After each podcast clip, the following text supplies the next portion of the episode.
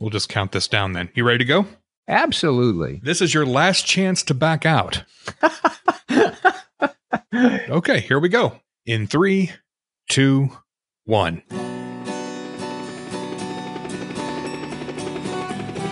Attention all personnel. Incoming podcast. This is MASH Matters. Well, here we go. Episode number one. I guess this would be considered the pilot episode of MASH Matters. I am Ryan Patrick, and I am joined by Private Igor Straminsky himself, Jeff Maxwell. Hello, Jeff. And I am the Jeff Maxwell that he just mentioned. Yes, I am. And the private Igor that he just mentioned. Hey, Ryan, this is pretty cool, isn't it? We're doing our own little pilot. I'm very excited about this. Does that mean we have to wait and see if it gets picked up? You know, yeah, yeah, it's gonna be it's gonna be a nail biting couple of months. We're gonna need to know whether we can buy the Maserati or not, and uh, right. I'm, you know, hey, but we got we got some clout. We got a good thing to talk about. Mash is a, a fascinating subject, and I'm certain that we'll be picked up and we can buy the house in Rome. Absolutely. Together? Just move in together? Well, I, I don't know. It depends on how this goes.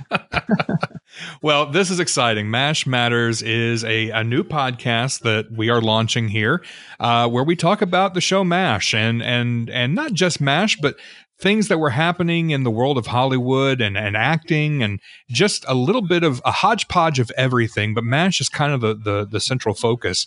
And uh, you know, this kind of began um, when I because I listen to a lot of podcasts, and I know Jeff, you're not a, a huge podcast uh, listener. I'm not a huge podcast. It took me a long time to figure out what a podcast was. So You you are not alone, and so I, I listen to a lot of podcasts, and there there are other Mash podcasts out there. But what those podcasts do are basically go episode by episode and just kind of break down the episode and and comment and critique the episode.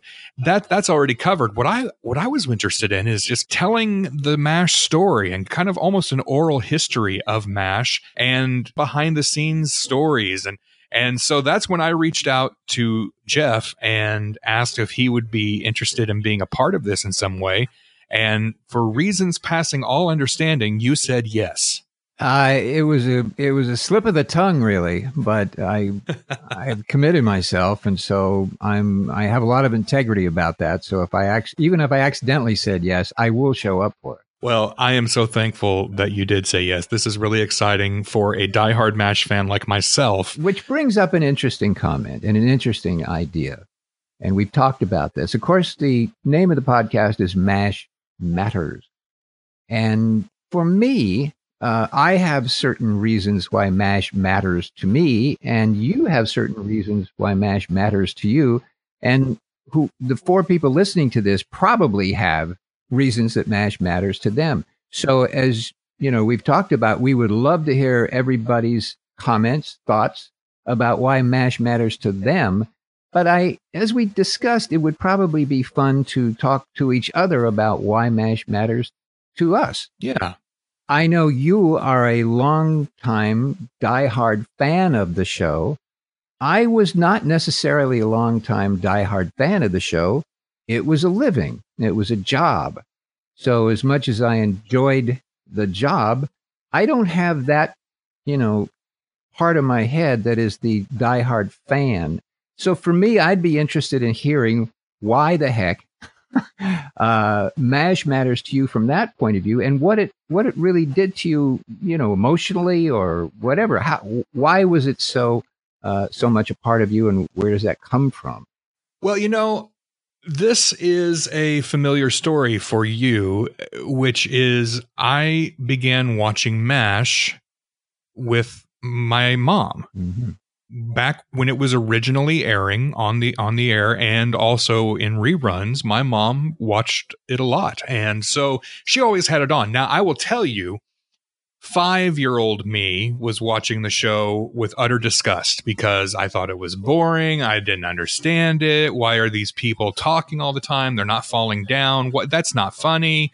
But as i watched it more and more I began to really truly appreciate it. So much so that I really got into it during the final season and bawled my eyes out after the final episode wrapped up. And so there's that connection of it was something my mom and I watched together. And I know that that's something Jeff that you you've heard a lot from fans, isn't it? Mm-hmm, it is. I've heard a lot of people talk that uh, and tell me that one of the emotional parts of it is that they got to share something with a parent, whether it be a mother or father. So the bond was kind of wow, I'm having this experience with a parent who I love and experiencing it with them. So it was kind of a love between the parent and it just happened to be that the show MASH was there. Mm-hmm. I'm I'm always curious as to whether or not if it had been, you know, Bozo the Clown, would that interest would you have been a huge fan of Bozo instead of Hawkeye? I don't know, but uh, probably the bond that you feel with the parent along with something that is pretty good to watch that probably kind of sets the the hook i would imagine although i don't know because you were very young when you were watching it. i was very young when it was on the air i was born in 1975 so i was you know the the show was was already on the air when i was born and so i was 8 years old when it went off the air but i remember it vividly so when it went off the air, I was sad, but I continued to watch it in reruns. And I really got back into it in high school. And something just clicked, connected. Now, I've always enjoyed, had a true appreciation for comedy, people who do comedy very well. And this is a, a cast that did comedy very well. And I, I include you, Jeff, in that uh, equation. You, you, there was something magical about this cast and the way it clicked and how you were able to balance comedy and drama at the same time. And as somebody who is uh, both an aficionado of comedy, but also I, have always had a fascination with acting and and theater and you know the the the fundamentals of acting. I was drawn to it because of that. It wasn't necessarily the military setting because I don't really come from a military family. So that wasn't necessarily the draw. I think it was just the way that everybody clicked. And we all know a Hawkeye. We all know a Frank Burns. We all know a Henry Blake. And the familiarity of that really connected and really resonated with me. Then, after I started getting into it in high school, again through reruns, I really got into the theme of the show, which, in my opinion, I mean, everybody has their own opinion of what MASH is and what it means to them. But I think it's trying to find the good in people in a situation where there's not a lot of good. Well, that's very interesting. But why did you like MASH? I'm just curious. I, I, loved the way you creamed weenies. Oh, now, now we're talking. All this Hawkeye foolishness. I mean, the show was about a, a guy who served food, right? That's what the show was really. Its essence of the show was about a guy who served food. We all think, oh, those guys in a man. Yeah, boy. It was finding the good in food when there was not much about the food that was good. How about that? Does that work? I like that. I like that a lot. Uh, I wish I'd have said that. Yeah, that was really good.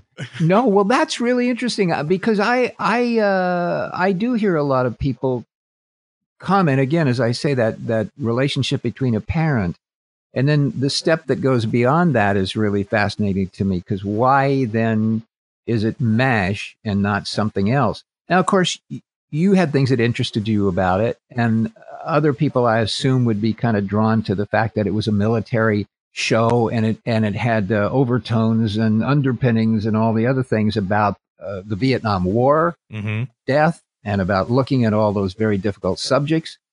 I know that you know Gene Reynolds and Larry Gelbart went to Korea. Uh, and they interviewed a bunch of soldiers and a bunch of doctors and to hear the real true story so that they could bring all that information back to Los Angeles and sort of integrate it into the scripts as best they could. So all those very serious subjects resonated on some level with everybody. And we could, through the comedy, it allowed us all to watch those serious subjects, but still be able to laugh a little bit. Exactly. Uh, otherwise, those serious subjects are very serious, which and that's on the news every night. So Right. it wasn't a news program; it was a comedy show, but it still had a lot of the depth um, about you know really terrible things that were going on, like you like you said. and it, I think it teaches you the importance of of humor too in those kind of situations. I think it's it's important for people to be able to laugh and laugh at themselves when they're in the middle of of difficult situations to still be able to find the humor in something like the Korean conflict and uh, meatball surgery when you're when you're still able to do that and it not come off as tacky it not come off as um, insulting. What a wonderful balance. These characters weren't doing it to say hey hey we're funny look at us. They were using humor to cope with what they were going through. And to me that was really fascinating because i like to use humor in everyday situations. I like you know to be able to find the humor in situations even when there's not a lot of humor to be found um, and i think a lot of that comes from my my fascination with mash So you feel that MASH actually helped give you the idea of, of dealing with things in a humorous way, even though there wasn't too much to be laughing at. yeah i think so i really do It really, it really taught you that lesson. Well, that's interesting. Yeah, because they were, I mean, a wacky bunch of people doing wacky things in a terrible, in a terrible moment. So interesting stuff. Well, I'm interested in hearing your take on it because, as you said, this was your living. You didn't necessarily see MASH as everybody else saw it in 23 minute episodes. You saw it from take to take, and you saw it standing around the ranch or the, the soundstage a lot because you were also, I know, Alan Alda's stand in. So you watched MASH as it was created. You didn't necessarily always watch it when it was on the air. So I'm curious to hear hear your take of what you think truly makes MASH resonate. Well, that's the show, everybody. Thanks for coming and tune in next week for the second episode of MASH Matters. Good night. Well, uh, yes. Uh, okay. Why did it matter to me? Well, first of all, it was a check. Uh, it was a decent check, and the checks did get more and more decent. Uh, but I, I came out of uh, nightclubs as a nightclub comic with a partner. We had a comedy team called Garrett and Maxwell and we were together for quite a number of years and did quite well. Um, we were quite popular. We were discovered by a bunch of really famous people, and we were was told to us that we were going to be the next great comedy team of the century. That didn't work out. Uh, my partner and I ended up going our separate ways. I was pretty depressed, and uh, a friend of mine happened to be a casting director at 20th Century Fox, and I would go over there to sob and be depressed about my life and about my partner quit and I quit and we were separated and we don't know what I don't know what I'm going to do. And he said, "Well, I got this show called MASH and it's going to be canceled. I think I could get you on it." and this is the truth. And I said, "Okay, it's going to be canceled. Yeah, it's not doing very well in the ratings, and I think that's going to be the end of the show. And so they're probably going to take anybody. Oh, not that you're anybody, Jeff, but uh, you know they'll take anybody." So I said, well, okay. And that was my first day. I was sent out as an extra to the ranch. And I had to drive out from uh, Encino, California to, uh, actually, it was North Hollywood, California. I drove out to the set of MASH out at the Malibu Creek Ranch. Mhm. How long a drive was that? You know, it seemed like about three or four hours. It, it was long. It was at least an hour. Um, so I had to get up really early because they had to be there at like six thirty. So I had to leave pretty early, and uh, I got there and I was loaded onto a bus uh, with a bunch of other people, and we were all staggering around because we were all tired and exhausted. And they drove us to a compound area, which is right within the set. And I got out and looked around, and it was this really dirty, funky place. and it was really early in the morning and really, really cold. And they herded us into a uh, kind of an airplane hangar type place and said, All right, put your clothes on. Here's your clothes. What's your waist size? What's your boot size? And there was a lot of commotion and a lot of people taking their clothes off and putting on these really dirty army greens and big funky boots, which were really hard to walk around in. And so I put them on and then they shoved us out into the, you know, the, the MASH compound area. And uh, they sprayed a thing for bees. They were always spraying this really horrible, smelly stuff around because there was a lot of bees. So this smoke would keep the bees away or kill the bees or something. I don't know. We'd probably kill everything. But there was a lot of smoke and that kept the bee population down. And so it smelled really awful and it looked kind of funky. And I hated it. I just hated every second of it. Hmm. I thought, we used to be in nightclubs. We were drinking. We were having a good time. Here I am at six o'clock in the morning with all these people and they're spraying smoke in my face. I hate this. And they started shooting. Various things went on and people were yelling at each other. It's, it was very chaotic, really. It wasn't a smooth, wonderful experience. It was quite chaotic and people were confused a little bit and staggering around. And I really, really didn't like it but I was in a couple of scenes. Finally, they cut. And by the way, by the time it gets to about 12 o'clock noon, it was hot, really hot. So you go from really cold to really, really, really, really hot and miserable. And then all the bees came back to life and would try and eat you and eat your food. so it was, it was quite an unpleasant day. Anyway, I decided and I told my friend I didn't want to do that anymore. So I said, I don't want to come back. And he said, Well, you have to because you have to match a shot. And they call me and you got to do this and you got to go back and do this and whatever. So I did. And a few things happened. I decided that I wouldn't be uh, pout and be depressed. I would start fooling around and playing with everybody that was around me and talking and being a little bit more sociable than I was. And I started kind of being funny and everybody was laughing and it was fun for me because I got a chance to have some humor in a really miserable place. So back to your point, I was living that reality, which MASH in itself was actually recreating in a, in a much bigger way. But we were all in a miserable place, but we all had to kind of live with ourselves and be funny in order to get through the day. And that's what I did. After that, I ended up making a face in a funny scene and everybody said, What's your name? Who are you? You're kind of funny and you might work on this. And they kept, suddenly they were much nicer to me and the checks got bigger. And I, I, decided it was more appealing. And uh, then eventually I became, you know, they started naming me Igor and put me into the show. So you didn't really know the show when you went out there that first day? I, I did not. No, I did not know the show. And it wasn't a good first impression. It was not a good first impression. And I wasn't, I did not know Alan Alda. I knew none of the characters, none of them. I, I was really not very tuned to television. my whole, you know, approach to life was how do I make the guy in the front row in the nightclub laugh? Mm-hmm. And that's all I thought about. So I wasn't a trained actor. I wasn't looking to be a trained actor. I was, I wanted to be Jerry Lewis. I wanted to, my partner and I to be Dean Martin and Jerry. We, we wanted to be the next Dean Martin and Jerry Lewis. And for those who are 14 years old, Google him. He's, he was a fun. so I wasn't uh, familiar with the show. And then I went and I watched it and I didn't like it.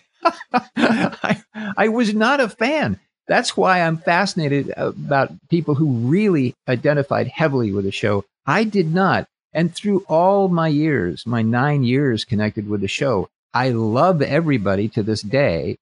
It was an amazing experience. It gave me a lot of stuff to think about and to experience. And I met presidents and I met wonderful people and I got to act with great actors and I get to, you know, talk with incredibly talented and gifted writers. But through all of that, I loved the people. I loved the experience. I loved the job. I loved the show in terms of being an actor and a participant but I wasn't ever a big fan. Is that weird or not? I'm not sure. No, I well, I you know, I think that there are probably some people who are listening who probably do think that's weird, but you think they're still listening actually after that whole thing? No, I think we lost them uh, about five, seven, eight minutes ago. So I, you know, we it's just you and me now. Um, so we can talk about anything we want to talk about. Anything you want, yeah. I kind of get it because I have again, I've I have a theater background and I also have a radio background. And when I worked in radio, I loved the concept of radio, but I wasn't necessarily a big fan of working in radio. If that makes, which I think kind of makes sense in in the same way because it's almost like you see behind the curtain and you see how the sausage is made and it becomes more of an obligation. It becomes a task. It becomes your job. You have to do it. You have to do it well. You enjoy it while you're doing it. But at the same time i don't listen to a lot of radio now. Mm-hmm. Mm-hmm. Right. I've been there, I've done it, I understand, you know, and but but at the same time, people were fascinated with radio. And so I kind of understand where you're coming from in that it was your job. yeah. Yeah. It was a job you did well and you had some fantastic experiences with it and met some wonderful people, but it didn't resonate with you the same way that it resonates with people watching it. I understand that. So wh- when was it then in the process of you being on the show? When did you suddenly realize, hey, this is actually kind of a big deal? Well, I I started to really enjoy it one day, and I I did I as you said I was Alan Alda's stand-in for a while, and I was Alan Alda's stand-in because I was kind of the same size and uh, skin coloring and hair, and so it worked for me to stand in front of the camera because the stand-in is there for them to set the camera moves and to set the lights up. So the stand-in just stands there while they do all that so that the star can go off and sit around a table and eat donuts or rehearse or whatever they're going to do. So that's what a stand-in basically does. I got really bored doing that. I hated it with a passion. So every time I was standing in front of the camera, I was acting like a goofball. and entertaining the director of photography who just basically had to sit there and go, yeah, put the light over there, turn it this way. I didn't, I thought this needed more funny stuff. So that's what I would do. And I did seemingly entertain the director of photography and those around me while I was standing there. But because I was Alan Alda's stand in and I got that job, I was asked to do that because his original stand in started falling asleep while he was standing there. Oh, And so we don't know whether it was a neurological problem or he drank heavy or what he was doing, but he would stand there and kind of pass out and either fall over or just go to sleep. So the director of photography said, Hey, I can't do this anymore. You know, you can do crazy stuff, but you can't fall asleep. So they dragged me over and said, Oh, this guy, was, uh, let's use this guy. So then I became Alan Alda stand in that meant that I had to be there basically every single day, which I was also not that happy with. I, I had other stuff to do and I was enjoying kind of going intermittently in and out of the show. But when I got Alan the stand in position, I had to be there every single day because he was there every single day. And in doing so, I began to really watch him. And I'd never paid that much attention to him. I didn't really know who he was. And the more I watched him do what he did and rehearse and talk about what he was doing and interact with the actors and interact with the actors during the scene and during the shooting, I really started to go, wow. And you said, when did you realize it was a big deal? What I realized was how good he was. And it fascinated me. I went, how does he do that?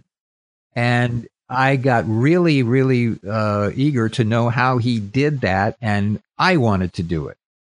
So at one point, I asked him, and I had been in plays and I, you know, in high school and stuff, so I was not totally unfamiliar with being an actor in plays, but high school's a little different. um, so I asked him, I said, Hey, Alan, uh, can you recommend an acting teacher? I, I want to do what you do. And he did. He recommended a woman named Viola Spolin. yes. And he said, I would only go to Viola Spolin. And I said, Oh, well, great. Okay. Uh, and I, she said, Well, I think she's in New York. Um, but if you ever get an opportunity to go to her, I would, I would do that. So I forgot about it because I wasn't going to go to New York. Suddenly I read in Variety, Viola Spolin coming to Los Angeles. And I said, Hey, great. And I went to meet Viola Spolin, and she was a fascinating woman. And then I spent three and a half years with her and the rest of the people doing theater games and having a wonderful time. wow. So I go back to this, I'm babbling again. But the reality is about when did I realize it was a big deal was when I kind of got a sense about what Alan Alda was doing. It also allowed me a more intelligent perspective of what everybody was doing. It suddenly opened my eyes, what the show is about, the writing, Larry Gelbart's genius, all the other actors and how they were interacting and what they brought to the show in terms of their characters and what they were all doing really. So at that point, I didn't know the show was necessarily a big deal, but I realized what a neat big deal moment this was in in this small little tiny community. And I kind of got a sense that that's not going to come around every day. so I better kind of take care of it and treat it nicely, which is what I try to do. That's great. Well, hey, we have lots of stories to share and we want to hear your questions. If you have a, a suggestion, an idea, a question, anything that you would like to share with us, there are several ways that you can get in touch with us. Uh, you can go to our webpage, which is mashmatterspodcast.com. You can email us, mashmatterspodcast at gmail.com, or you can call and leave a voicemail at 513 436 4077. What was that number again? That number again, 513 436 4077. Call, leave a voicemail. We may play your voicemail on the air. And if you have some great questions, uh, we want to hear them. We want we want you to be the third co-host of this podcast because uh, we want uh, listener interaction, fans. We want to hear from you. Uh, what are your stories about MASH? How did you get connected with the show? What does MASH mean to you? Email us.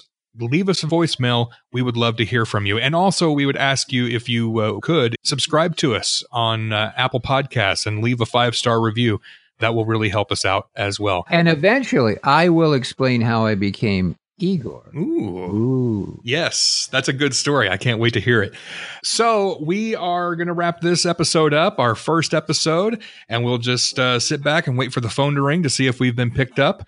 But uh, I, I have a feeling that we will. I think we've got something here, Jeff, and I think that this is something that MASH fans are really going to enjoy. So, thank you again for being a part of this. Uh, I was thank you. Indeed, this is a wonderful experience. It's really fun. I, I'm glad uh, we got through this without being too embarrassed by anything we said, and I hope to do that in the future.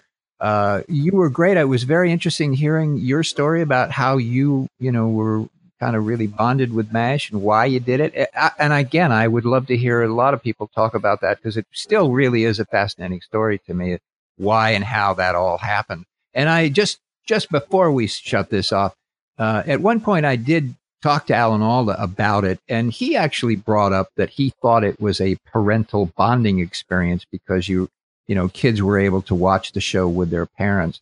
Um, so we're all in good company. He's, uh, you know, that was a, a, fine, wise thing for him to say, and um, we said it too. So, doggone good for us. So we're just as smart as Alan Alda, is what you're saying. Oh, just as, probably, just as.